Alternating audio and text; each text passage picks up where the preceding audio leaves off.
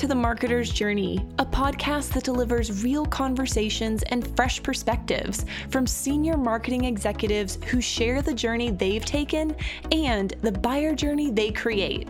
And now, here's your host, Randy Frisch. Welcome to the Marketer's Journey. Today I get Amy Holtzman joining me. Amy is the SVP of Marketing at AlphaSense. Now, we hit on this today. I tried to hire Amy once. I missed out, but I did get her on the podcast, and you are really going to love everything that we chat about. We have a very open conversation about progressing to that senior leadership opportunity as a marketer. And what does that mean? What does it take? Amy's path is one that went through demand. But what we talk about is what does it mean to have to give up some of those areas that are your comfort zone and really broaden your reach and surround yourself with the right team?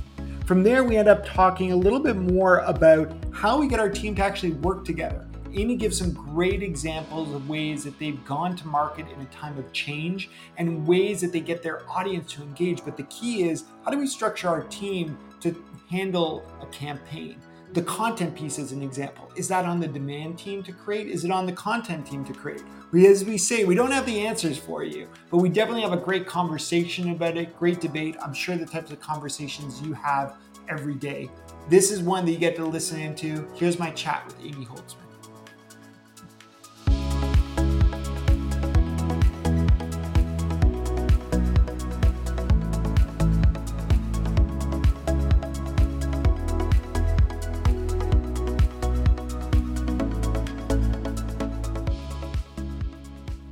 Amy, thank you so much for stopping in to chat today. I am really excited to talk about your career. You are the SVP at AlphaSense. Tell us a little bit about how you got into this opportunity. Yeah. So, as I was leaving my last company, I started to ask um, my network uh, where I should go next, and and based on some of the experience that I had had at previous companies, I really wanted to go someplace with an outstanding CRO um, first and foremost because uh, if you're not aligned with sales from the top i think it's hard to to get that alignment um, at other levels um, and i think you have to be really aligned on on how you think about going to market and um, and so I got connected actually initially through the CRO because I wanted to work with a really strong one that was very aligned with how we thought we should go to market as a business. Um, and then I had a great introduction meeting with him and started to talk to the CEO and the rest of the leadership team. Um, but really was through a connection um, based on me wanting to work with a great CRO. There you go. I, I, and full disclosure for everyone listening in, I feel like I missed out tempting you to come to Uberflip by like weeks because I, I think we met for the first time about two years ago and you were just negotiating the details of this opportunity and and I was really tempted. I'll, I'll tell you, I, I regretted not doing whatever event it was that we we hosted you at earlier. But yeah, so, so, be it. Uh, at least we're at least we're on a podcast now. Fair.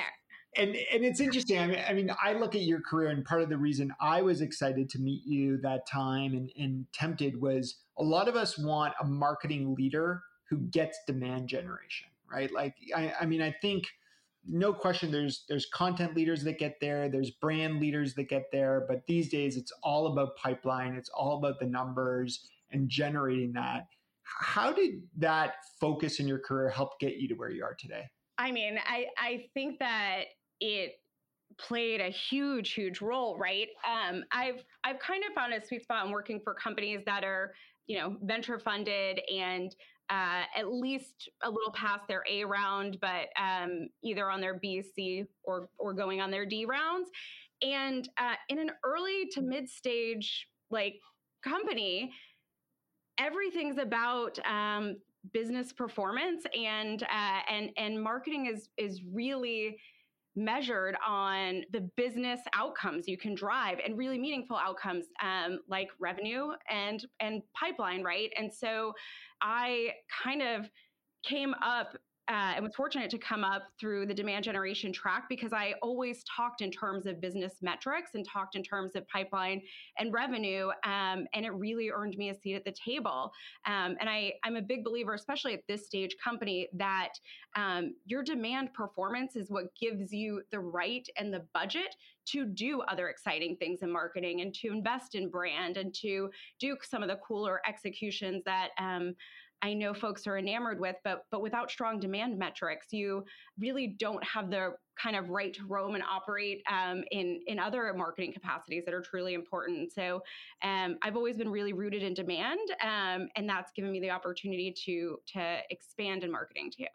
So that makes sense. And you know, you you mentioned some great companies you're with. Uh, Demandbase is a fantastic company to learn about demand. Conductor, Splash in the event space. So I guess you you got to to learn the event marketing space just by nature of the product that Splash was.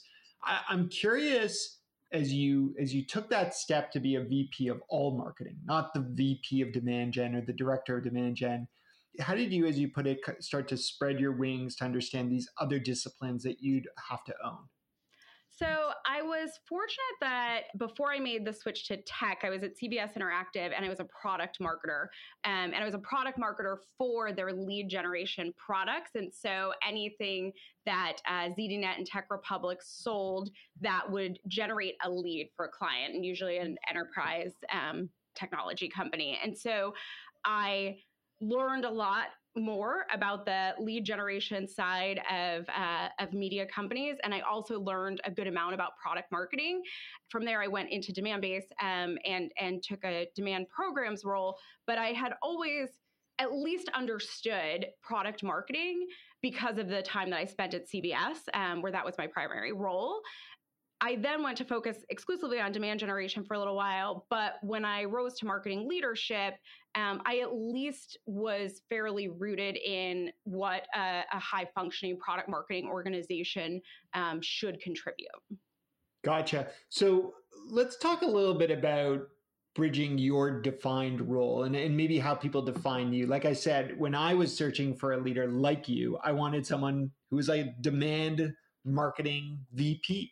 But we need these individuals to rise to be the VP what were some of the the first roles that you hired to perhaps you know insulate you on some of those gaps?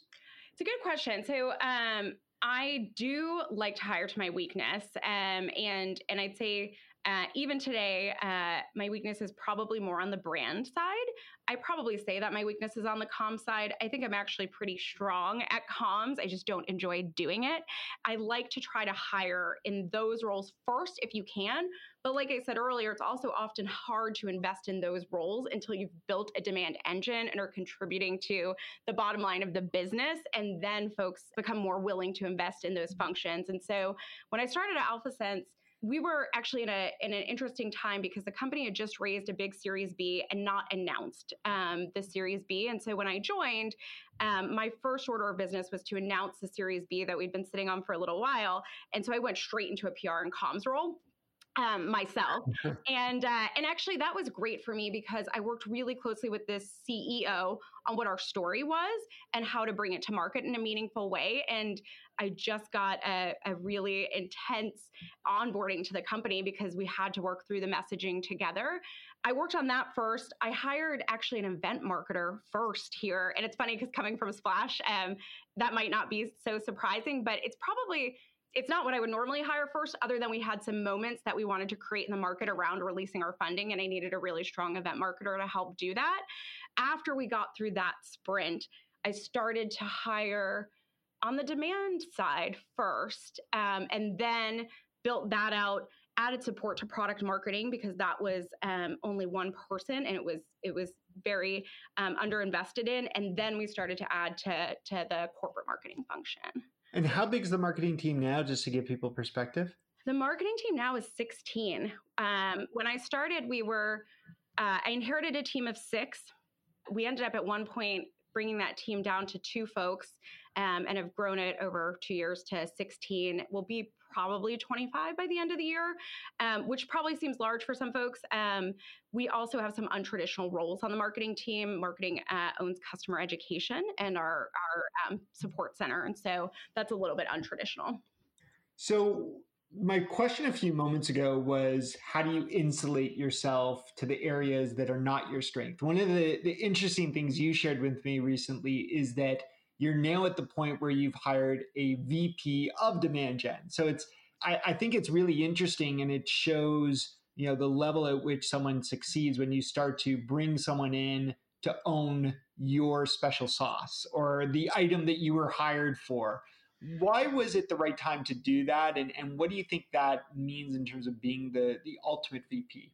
It, has been an interesting journey to get to hiring an incredibly strong VP of demand gen, which I'm so, so thrilled um, with who we have in seat.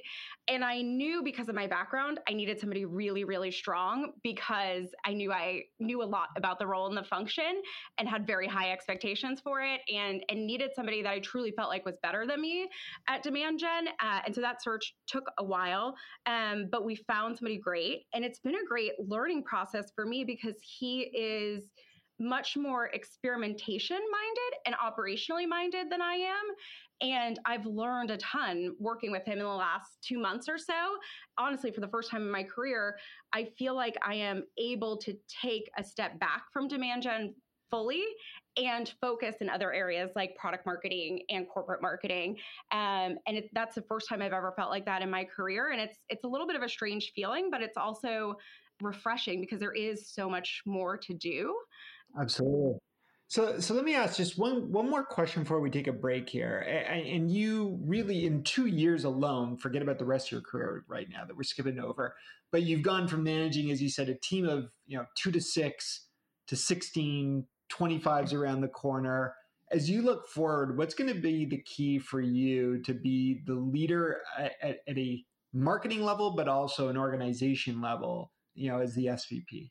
It's a great question. Uh, I think getting a strong set of leads for each functional area of marketing. And so for me, that is a strong lead of demand generation, which we have in place, a strong lead of product marketing, which we have in place, um, and a strong lead of of corporate communications or corporate marketing, um, which we are starting to hire for.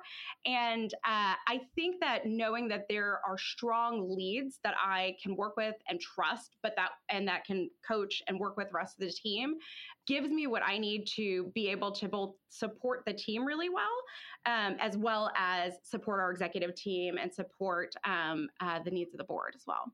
That's great. All right, Amy, we're going to take a short break here. We'll be back to chat a little bit more beyond what your team's doing in terms of how they're executing as we look at the buyer's journey right here on the marketer's journey. Want to improve the buyer journey for your customers and your prospects? Look no further than our presenting sponsor, Uberflip. Named a leader in content experience by G2 and a leader in content activation by Forrester, Uberflip will help you accelerate every buyer journey by creating bingeable experiences that will allow your prospects to consume more content faster. Companies like Trimble, Wiley, and 3M are using Uberflip to power their go to market strategies and we created one just for you. Head to uberflip.com/journey to see how Uberflip can help you leverage the power of personalized content experiences.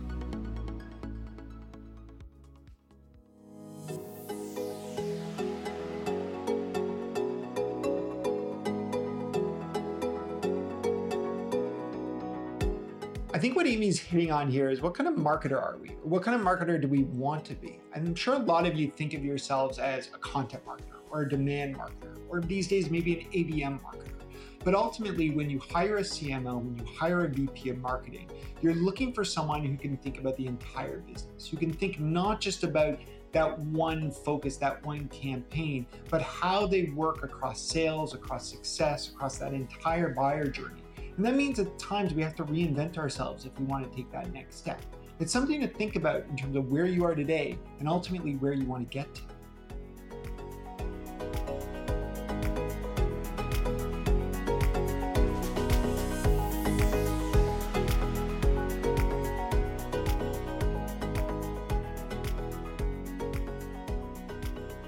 So, Amy, I remembered the event that I attended with you. It was a New York Rangers game in New York. I was there. We were entertaining a bunch of prospects and customers.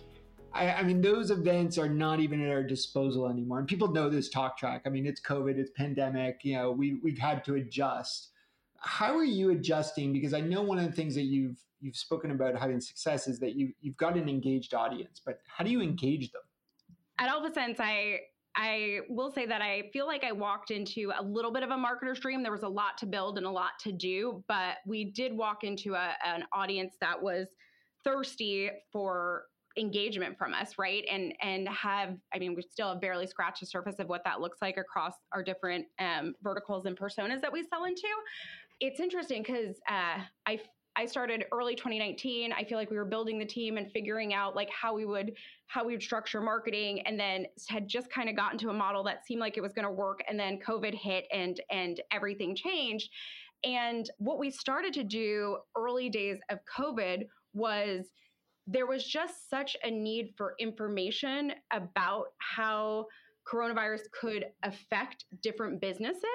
By the nature of our product, our product is a search engine for market intelligence and it sits on top of thousands of different data sources, some publicly available, some subscription services, all of them siloed and hard to access traditionally. And so what we started to do is is use our own product to um, inform businesses and our audience about how coronavirus was was being talked about in the market and how it was affecting businesses. And so the very earliest days of this was literally early March of last year.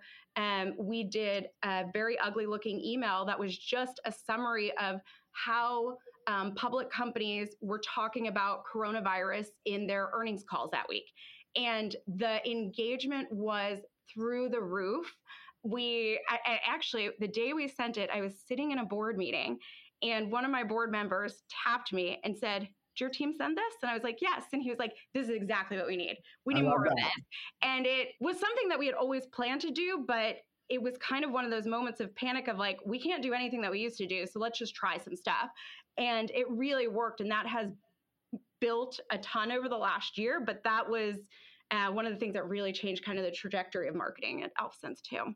That's exciting. You know, it's interesting. I, have even my own VP of marketing at Uberflip sometimes focuses heavily on building this machine. And like you said, you got to build a lot of that infrastructure. One of the things I'd always challenge him on is like, we can have the best machine ever. We got to make sure that we're pumping something good through that machine, like something that people want to eat that's being pumped out. What, what have you found? I mean, you gave an example there that was great of what people want to consume. What about the channels that you've used? Because we all hear that there's channel channel contraction to a degree and overload in those channels. Which channels have been most effective for your team? Yeah, so a few different things. I mean, and, and, this is probably this is a big part of your business, right? I think good content always prevails, right? And even though folks can have Zoom fatigue and webinar fatigue and and email fatigue, uh, good content still prevails. And so email marketing works great for us, uh, as does uh, we've really built a strong webinar program over the last year. We've done that in partnership with with some of our customers, but also uh, some of the providers of investment banking research in our product. And so we started a series in April of last year called AlphaSense Expert Briefings, um, where a content provider, uh, an investment bank will send some of their analysts to to co-present webinars with us, and that has been so so so well received. And so webinars have become one of our top performing channels. Um, paid search works really well for us and for our market, which I haven't um, seen necessarily at other businesses that I've been a part of, but but we've spent a good amount of time and invested heavily there because we've we've seen a strong return. Let me pause you there. I'm, yeah. I'm, I'm, intrigued by this webinar one. You know, you, you hit on some channels that a lot of us, you know, they're part of everyone's mix, right? Paid webinars, emails. But one of the things I liked as you described that webinar program was it doesn't sound like it was called a webinar. I, I love that term, expert briefings, because I feel like I'm jumping on to hear from an analyst, not from AlphaSense, although AlphaSense is in there how did you go about structuring that especially just given right now you know everyone's got zoom fatigue. Uh, you know we, we don't want to be in our screen too long. How did you make it an engaging format that didn't feel like a pitch but still you were represented? We stumbled upon just a great way to go to market with our our partners right? Because our partners' content is available in the product. Um, we're really showcasing the quality of the banks that we partner with and uh, the quality of the analysts whose content you can access in our product. And so by it's it's almost like you're getting a like a live preview of the content that you're going to be able to consume in AlphaSense if you sign up, but it's not a heavy sales pitch. Um, we definitely have tie backs to the product and talk about um, how if you subscribe to AlphaSense um, and subscribe to this content set called Wall Street Insights, um, you get research from top investment banks um, every day. And the tie-in is also that that analyst that presents, you can set an alert on when they publish new content that can get delivered to you proactively. And so we don't have to sell AlphaSense a lot. It's it's really showing our value, and it doesn't hurt that a lot of our partners. Early days, we had to convince them that we had the audience and that um, that they would engage on a webinar, but that happened really quickly. And so last summer, um, we had done two or three webinars, and then uh, we were working with Deutsche Bank on what their first partner webinar would be with us and they sent their chief economist um, and it was in june and he talked about the shape of the recovery and, and predictions for the recovery from covid and that webinar had thousands of registrations because wow. everyone wanted to hear from the chief economist from deutsche bank and so and and that was just highlighting a value of our product right? Like you can consume his research every day in it so it's it's been nice because we've been able to stay very thought leadership but show the value without having to really tell the value or walk through a product demo. So i have a, a follow-up question here that I, I, feel like for people listening is, is going to be the tactical takeaway here. And, and this is one that's it's almost a debate all the time in my organization which is who should own the content narrative for these webinars, right? And and as as a VP of demand gen, a director of demand gen in the past, a demand gen marketer, there's always this question I think as to okay, it's on the demand gen marketer to schedule the webinar, to attract people to the webinar, but who's actually going to figure out what's said on the webinar? And, this is still a hot topic on my, I know. so, today. so I, I told this is the part that everyone's going to go and you know share around their office you know, in your mind, is that on the demand marketer, or is this where corporate communications or content or product marketing in this case has to weave their way in? How does that get done? It, it's interesting. This is is a very hot topic with my team right now. I, I think it depends on the type of webinar we're doing and the intention of the webinar. So if it's a customer, if it's a webinar featuring a customer, our customer marketer takes the lead there with our product marketing team and says, what will they go through? What are the features that they're going to show? What's the talk track there? So we've done a good amount of those. The other webinar type that that we're doing a lot of is is the partner webinars, and a lot of that is it is hard to get analyst time to present on these, and so a lot of this is um, what analyst is that partner investment bank willing to give us, and um, what content have they recently published, and so what do they have an established talk track around and and and expertise in, and does that align with our market and who we sell to? And if the answer is yes, then it makes sense. And if the answer is no, then it's going back to the partner and saying, hey, uh, even though you have this analyst that wants to do that thing, it doesn't really fit our audience. Um, and and sometimes it's also setting expectations with the partner because sometimes their analyst has a really nice niche with our database and who we go to market with but we know it's going to be a smaller turnout but an important niche for us and we say we set the expectation of this isn't going to be a huge thing but it's going to have these kinds of people in it.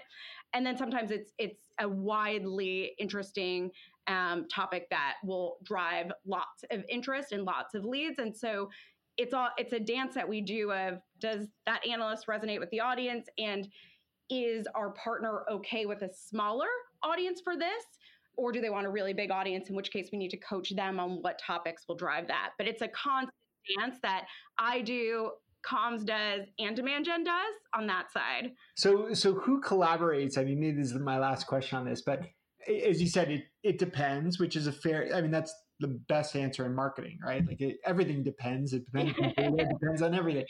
Who aligns to figure out who's going to own this because otherwise i think too often what i see everything falls back onto content. Content team gets overwhelmed because all these different needs of the business keep going back to content saying we need you to pump this out. We need you to structure this webinar etc how do you how do you collaborate to determine if everyone agrees on the owner uh, good question. I think I listen. I think we're still defining it every day. Honestly, I think in the last week and a half, we decided we need to hire a director of partner marketing because these partnerships have become such a big thing, and there's such a dance to do between the different functions on marketing as well as some of the rest of the company that. Uh, we need a dedicated owner because demand's getting pulled in, I'm getting pulled in, comms is getting pulled in. And it's not to say that that partner marketer won't still need to pull us in, but over time, they should at least learn enough about what the partner's looking for and our audience that we don't all always have to get pulled in. But I don't know that I have the best answer other yeah, than no, like, I think you hit it though. It's communication and it's it's creating this it sounds like you're creating a vibe where people should feel comfortable to to ask and to call on each other and stand up and and absolutely and at, at, a certain point it gets to a place where i mean and, and, it literally just got to this two weeks ago where it, it just becomes clear that we we don't have the right owner for it and we need to hire for it right? And and i think you know alphasense didn't have marketing or modern marketing two years ago and so we're still very much building it and figuring it out. And we learn something new like every few weeks or months that that could change the way that we're structuring the team or how we're going to market. And i think it's important to just stay very attuned to like what isn't working and where do we where where do we have too many people spending too many hours that we could solve for if we had a different headcount or structure? Well there you go. I mean you said it earlier. You're going from you've gone from 6 to 16 and you're still going to 25 so there should be gaps that need to be filled. Yes. It's been great we're going to take another short break here. We'll be back just to hit a little bit on how you disconnect as much as we've talked about your team being connected right here after a short break.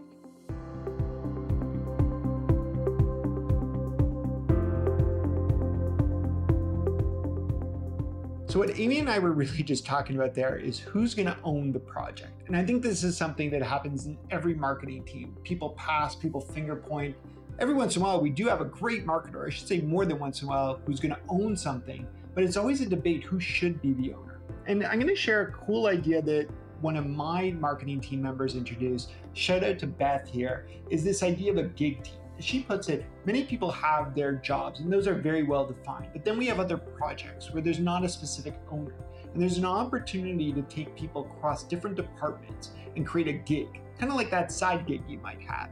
And that gig is something that those two individuals or more come together and partner on to get done. It's that mentality that really gets us to work more cross functionally and ensure that projects get done versus passed around without any idea of who will get it over the finish line.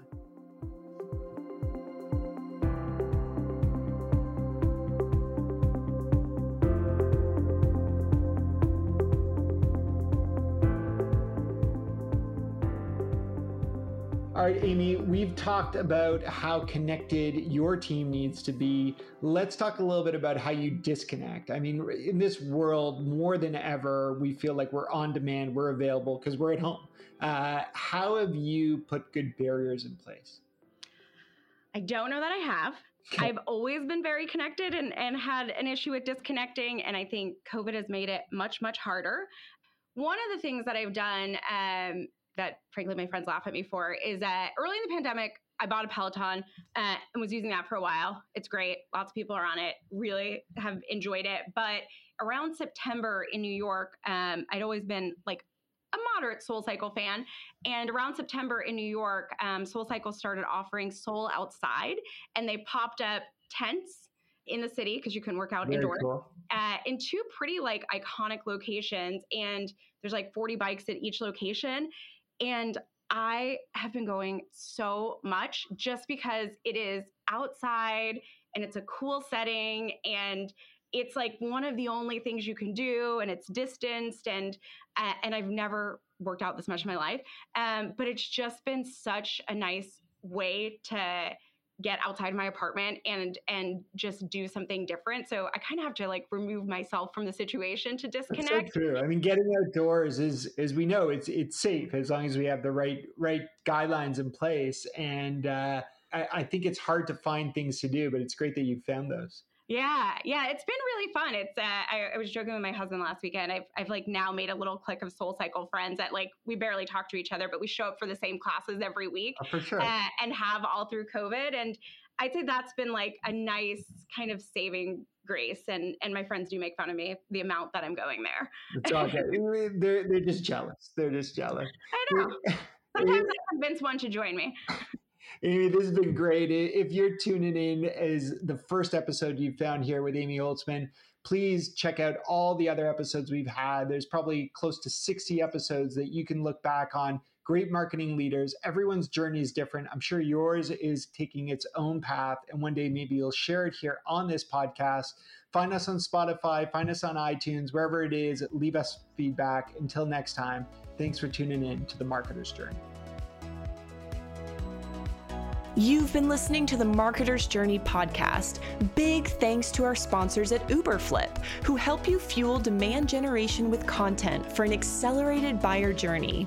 To ensure you never miss an episode, subscribe on iTunes, Google Play, Spotify, at uberflip.com slash podcast, or anywhere you listen to podcasts.